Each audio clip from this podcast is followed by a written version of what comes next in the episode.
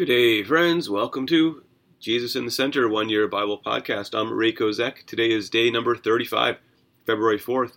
Our readings today come from Exodus 19, 20, 21, and Matthew 23. There's a lot we could say today. I'm going to start with going back just to one thing I missed yesterday. In Exodus, the people are gathered at the at the foot of Mount Horeb or Mount Sinai, and God is on the mountain, and he's he says that I'm going to, if you listen or hear my voice, I'm going to make you my treasured possession. I'm going to make you a kingdom of priests and a holy nation. And there's they they say all that the Lord has spoken, we will do. And then there's this this thick cloud. There's the trumpet blast. There's uh, the fire that's going up. And it says this God says why he's doing this. The Lord said to Moses, Behold, I'm coming to you in a thick cloud, that the people may hear when I speak with you, and may also believe you forever. Unlike some religions who just say, well, God or the angels spoke to Muhammad in a cave, or God spoke to Joseph Smith by himself. No, here, this is a public performance of God. God comes in front of two million Jews, and he shows up on the mountain. And it's not just between God and Moses. There is that because they cannot go in God's presence at this moment because God is holy and powerful. And being in God's presence will incinerate them, like being on the moon uh, without a moon suit. Well, with Moses and this thing that God is bringing here, he does it publicly. All the people here, this is back to verse I think it's 9. I'm coming to you in a thick cloud, that the people may hear when I speak with you and may also believe you forever. God gives signs. Now, for us, looking back in history, we say, well, we don't see any signs. There's no signs for me to see. But we can take the word of the 2 million Israelites who were there. We can take the words of, of the 500 people who saw Jesus risen from the dead. We can take the evidence of their changed lives and, and so on. So uh, we can believe God's word here because so many people saw it and experienced it. So that just wanted to point that out.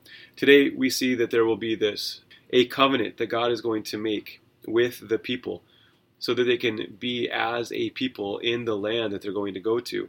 Uh, the other covenants in the Bible that we've seen so far is the covenant with Noah, and then that's the covenant of grace that, that God will not destroy the earth by water again. And then also, and then we have these this covenant with Abraham and then reestablished with his sons, Isaac and then Jacob.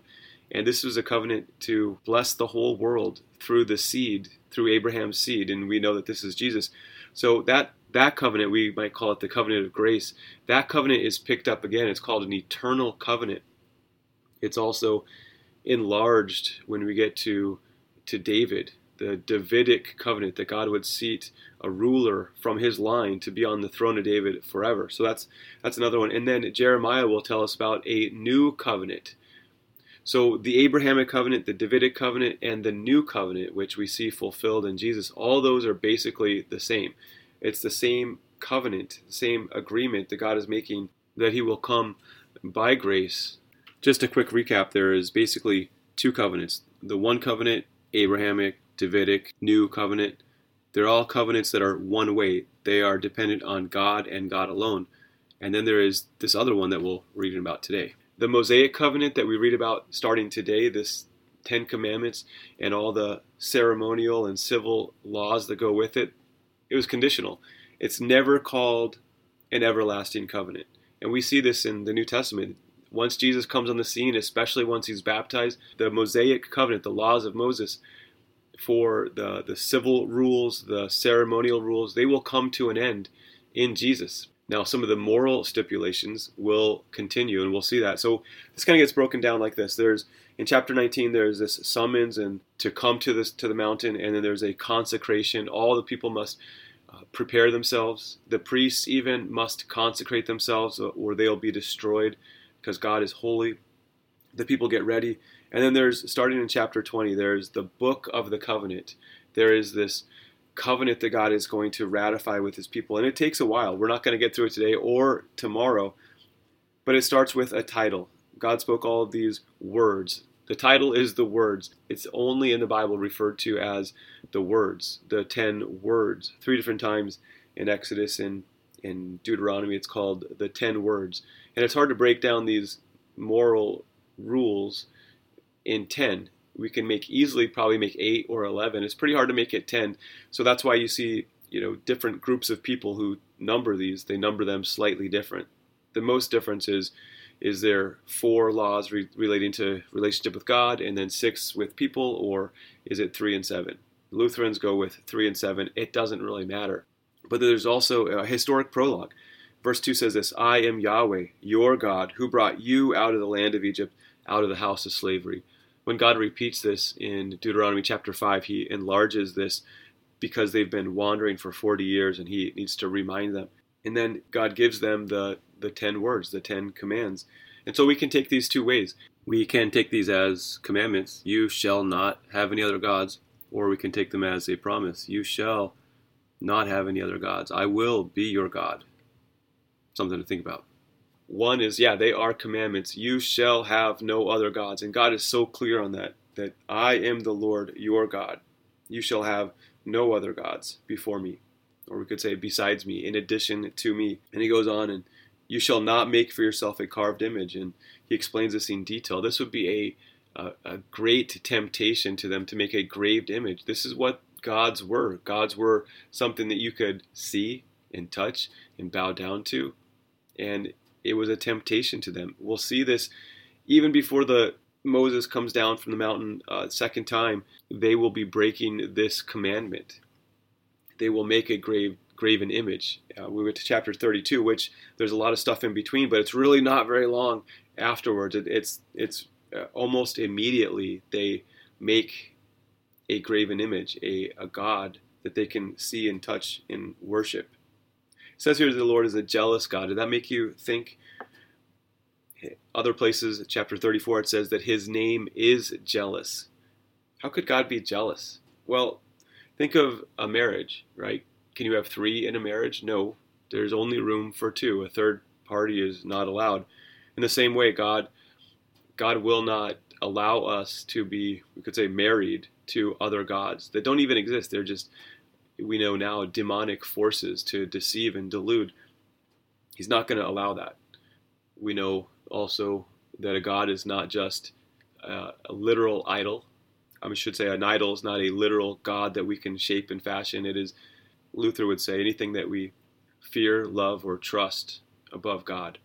So Paul in the New Testament, Romans chapter 1 says it is that idolatry is exchanging the truth of God for a lie and worshiping that which is created rather than the creator. He says all other places that covetousness is idolatry. So it's not just literally making a god and bowing down to it. It might be making a white diesel truck and bowing down to it, right? Talking to myself here. Well, did this confuse you? How he visits the iniquity of the fathers on the children to the third and fourth generation of those who hate me? but showing steadfast love to thousands of those who love me and keep my commandments, or thousands of generations. This seems confusing. Other places, God is really clear, even in Deuteronomy chapter 24, verse 16, as well as the prophet Ezekiel, a couple places. God is really clear that He does not hold children liable for the sins of their parents, nor does He hold parents liable for the sins of their children. No, it's, it doesn't work that way. Here He's saying that sin has an effect. If you if you're a gossip, we'll say, and it's just what you do all the time. You can't wait to hear things about people and then talk about it behind their back and slander them. If you do that, there's a pretty good chance that your daughter, your son will do the same thing. That is the visiting the iniquity. It will it will bear in your line. We saw this in the patriarchs. Abraham and Isaac had the same kind of sins. Uh, they say their wife is just their sister, and so on. That this family sins are passed down, and that's what he's saying. However, he's saying that he shows steadfast love, his chesed, his uh, his unfailing covenant love to thousands of generations, or to the thousandth generation. And obviously, God is he's trying to show three to four versus thousands. There's no comparison. Sin, if passed on, will destroy. It will be visited. It will come to destroy you. Yet my steadfast love, that endures infinitesimally longer. That's a big word. Good job, Reiko. you shall not take the name of the Lord your God in vain. Or you shall not misuse the name of the Lord your God. And this could be when you say OMG, you know, or you say, I swear by God that I will do this, and then you don't do it. It could be that. It is. It could be not taking God's name uh, in a holy fashion, but using it flippantly. Yeah, there is that. Luther tells us that this means to, it says, do not misuse the name of the Lord your God, what God is really doing is saying, use my name, but use it in in a holy way. How do we use his name? We, we see this all over the scriptures that we call upon it.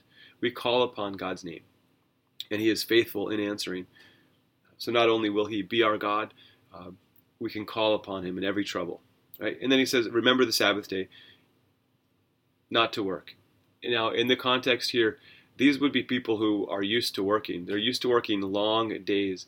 And in Egypt, they would have worked nine days 12 hour days at least. And then they've had one day off. That was how their work week went. It wasn't a seven day week, it was a 10 day week. So they only got one day off in 10. Here, God is saying He is so much more gracious. Every seventh day, you don't have to work. Just stop, just rest. Now, the Jews later would try to put this in a box and put a lot of rules on it. And God Himself, even here in the, in the Old Testament, will put rules on it no fire, no movement, no work. But they will later try to define this exactly. What does it mean to not have a fire? What does it mean to not have work? What does it mean to not move around? How far can you go? And and whatever God had said, they would try to put an extra rule on top of that to make sure that they could keep it.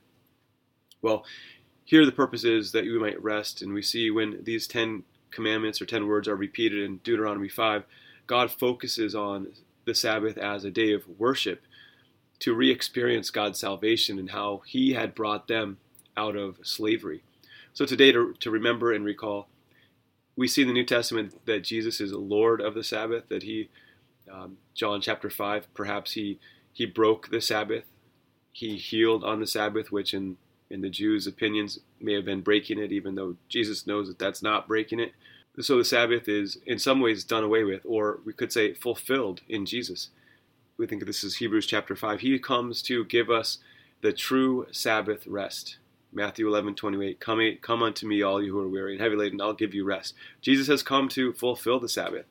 So in the New Testament, we are never told, you must uh, keep the Sabbath. Jesus teaches that we're free from the Sabbath.